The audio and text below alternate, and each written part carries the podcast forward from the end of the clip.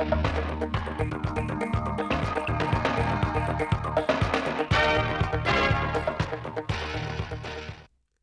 kính chào quý vị và các bạn đến với bản tin thời sự 10 giờ ngày mùng 10 tháng 3 năm 2022 của Đài Phát thanh và Truyền hình Thanh Hóa. Chương trình đang được thực hiện trực tiếp trên sóng FM tần số 92,3 MHz.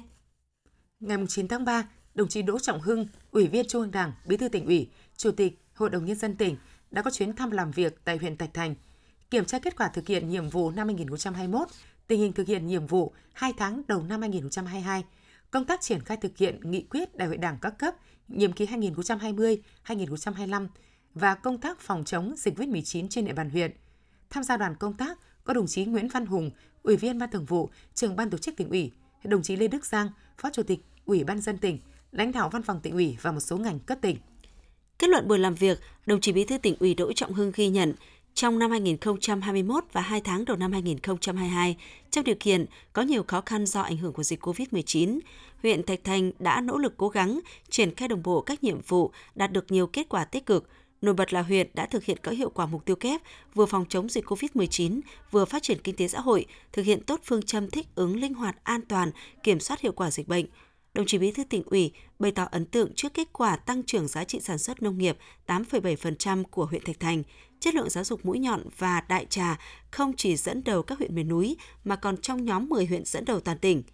Nhấn mạnh tiềm năng lợi thế to lớn và vị trí quan trọng của huyện Thạch Thành trong chiến lược phát triển chung của tỉnh, đồng chí Bí thư tỉnh ủy Đỗ Trọng Hưng đề nghị trong thời gian tới, huyện Thạch Thành cần lựa chọn những giải pháp mang tính đột phá, trong đó cần tiếp tục thực hiện có hiệu quả chiến lược thích ứng linh hoạt, an toàn, kiểm soát hiệu quả dịch COVID-19 gắn với thúc đẩy phát triển kinh tế xã hội. Đồng chí Bí thư tỉnh ủy nhấn mạnh yêu cầu phải bằng mọi biện pháp để đạt mục tiêu về tiêm vaccine, đồng thời chuẩn bị tốt nhất cho công tác điều trị bệnh nhân COVID-19, bám sát các chương trình trọng tâm khâu đột phá theo nghị quyết đại hội đảng các cấp, khơi dậy ý chí quyết tâm tinh thần trách nhiệm của cán bộ đảng viên và nhân dân để thực hiện đạt kết quả cao nhất. Đồng chí Bí thư tỉnh ủy Đỗ Trọng Hưng cho rằng muốn hoàn thành các mục tiêu nhiệm vụ nêu trên, đưa huyện Thạch Thành có bước phát triển nhanh, vững chắc hơn trong thời gian tới, thì vấn đề tiên quyết là phải xây dựng đảng chính quyền và hệ thống chính trị trong sạch vững mạnh,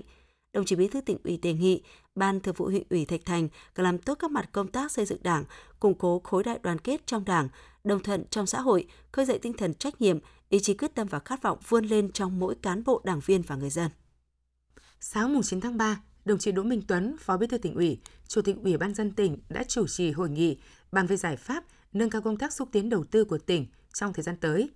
Tham dự hội nghị có đồng chí Nguyễn Văn Thi, Ủy viên Ban Thường vụ tỉnh ủy, Phó Chủ tịch Thường trực Ủy ban Nhân dân tỉnh, lãnh đạo các sở ngành đơn vị cấp tỉnh.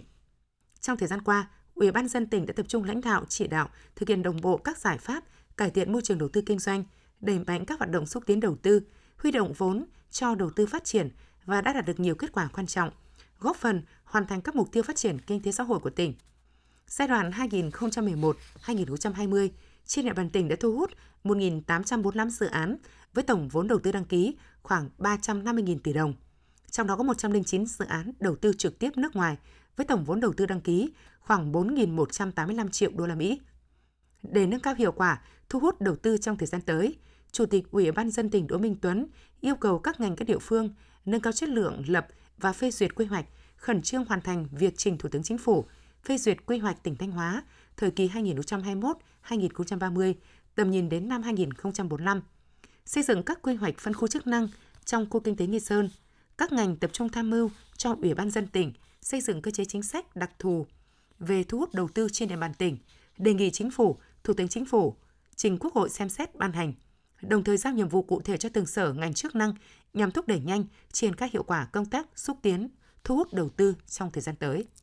Ngày 9 tháng 3, Phó Thủ tướng Chính phủ Lê Văn Thành đã chủ trì hội nghị trực tuyến triển khai thực hiện dự án xây dựng đường bộ cao tốc Bắc Nam phía Đông. Tại hội nghị, lãnh đạo Bộ Giao thông Vận tải đã báo cáo tình hình triển khai thực hiện dự án. Theo đó, giai đoạn 2017-2020, dự xây dựng đường bộ cao tốc Bắc Nam phía Đông có 11 dự án thành phần được triển khai xây dựng. Đến nay đã có một dự án đã hoàn thành đưa vào khai thác. Theo kế hoạch, trong năm 2022 sẽ phấn đấu hoàn thành đưa vào khai thác 4 dự án – Giai đoạn 2 của dự án được triển khai trong thời gian 2021-2025 với tổng chiều dài khoảng 729 km đi qua địa phận 12 tỉnh thành phố, được chia thành 12 dự án thành phần,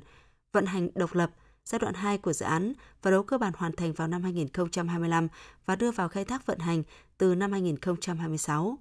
Với các dự án giai đoạn 2021-2025, Phó Thủ tướng Lê Văn Thành đề nghị các địa phương hoàn thành sớm việc thành lập Hội đồng bồi thường giải phóng mặt bằng, ra soát diện tích đất cần chuyển đổi. Ngay sau cuộc họp trực tuyến, đồng chí Mai Xuân Liêm, Ủy viên Ban Thường vụ tỉnh ủy, Phó Chủ tịch Ủy ban dân tỉnh đã chỉ đạo các sở ngành liên quan tập trung phối hợp tốt với các đơn vị triển khai các dự án trên địa bàn tỉnh. Tiếp theo là phần tin trong nước. Sáng 10 tháng 3, Ủy ban Thường vụ Quốc hội khai mạc phiên họp thường kỳ tháng 9. Đáng chú ý, tại phiên họp này, Ủy ban Thường vụ Quốc hội sẽ dành một ngày làm việc để tổ chức hoạt động chất vấn, dự kiến vào ngày 16 tháng 3. Đây là phiên chất vấn đầu tiên của Ủy ban Thường vụ Quốc hội khóa 15. Theo đó sẽ có hai nhóm vấn đề được chất vấn thuộc lĩnh vực công thương và lĩnh vực tài nguyên và môi trường. Liên quan lĩnh vực công thương, nội dung chất vấn tập trung về tình hình sản xuất, nhập khẩu, cung ứng xăng dầu, công tác điều hành giá xăng dầu thời gian qua. Về lĩnh vực tài nguyên và môi trường, nội dung chất vấn tập trung về việc thực hiện nghị quyết về chất vấn và giám sát chuyên đề của Quốc hội liên quan đến kế hoạch, quản lý, sử dụng đất đai tại đô thị. Kết thúc phiên chất vấn, Ủy ban Thường vụ Quốc hội ban hành nghị quyết làm cơ sở để triển khai thực hiện. Để đảm bảo duy trì việc cung ứng bình ổn thị trường mặt hàng xăng dầu trong thời gian tới, Bộ Công Thương vừa có văn bản đề nghị các địa phương chỉ đạo các cơ quan quản lý và các doanh nghiệp kinh doanh xăng dầu trên địa bàn đảm bảo nguồn cung và chấp hành nghiêm pháp luật trong kinh doanh xăng dầu. Cũng liên quan đến việc điều hành giá xăng dầu, chiều ngày 9 tháng 3, Bộ Công Thương có văn bản gửi Bộ Tài chính kiến nghị giảm thuế bảo vệ môi trường ở mức cao hơn tại dự thảo nghị quyết của Ủy ban Thường vụ Quốc hội về mức thuế bảo vệ môi trường đối với xăng dầu – Cụ thể giảm 50% so với mức thuế bảo vệ môi trường hiện tại đang áp dụng đối với mặt hàng xăng dầu. Theo đó, mức thuế bảo vệ môi trường đối với xăng dầu là 2.000 đồng một lít, đối với dầu diesel là 1.000 đồng một lít, đối với dầu hỏa là 500 đồng một lít.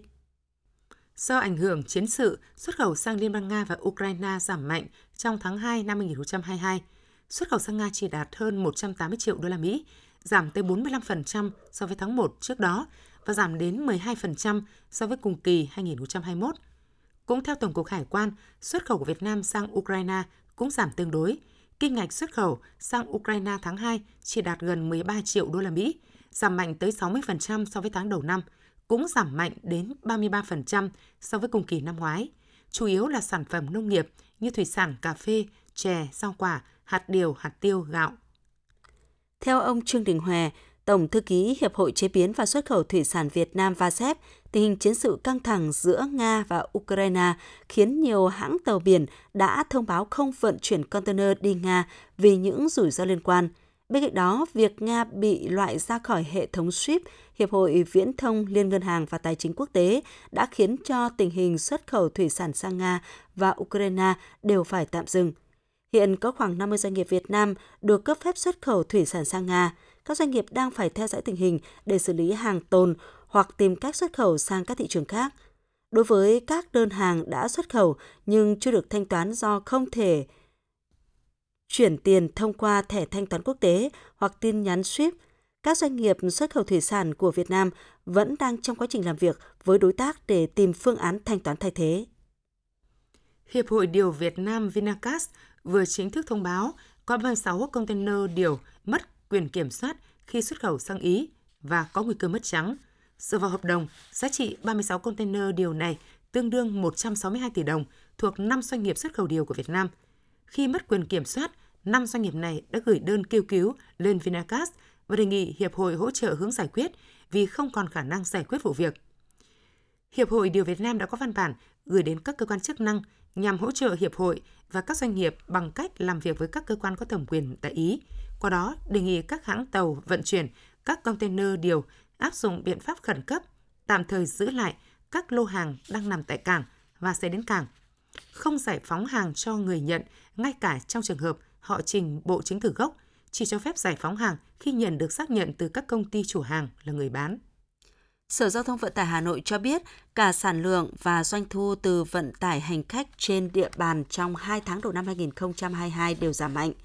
Tình trạng giá xăng dầu tăng cao càng khiến lượng khách qua bến giảm hơn. Do vậy, nhiều nhà xe tiếp tục cắt giảm xe vào bến. Tại các bến xe Mỹ Đình, Giáp Bát, nước ngầm đều cho biết dịch COVID-19 còn diễn biến phức tạp nên nhu cầu đi lại của người dân rất thấp. Cụ thể, lượng hành khách vận chuyển chỉ đạt 46,7 triệu lượt, giảm hơn 32% so với cùng kỳ năm 2021. Số hành khách luân chuyển đạt hơn 1.140 triệu lượt, giảm 26,6%. Trong khi đó, doanh thu từ vận tải khách chỉ đạt hơn 2.300 tỷ đồng, giảm hơn 29%. Quý vị và các bạn vừa theo dõi bản tin 10 giờ của Đài Phát thanh và Truyền hình Thanh Hóa. Mời quý vị và các bạn tiếp tục đón nghe bản tin thời sự 11 giờ để cập nhật những tin tức thời sự trong tỉnh.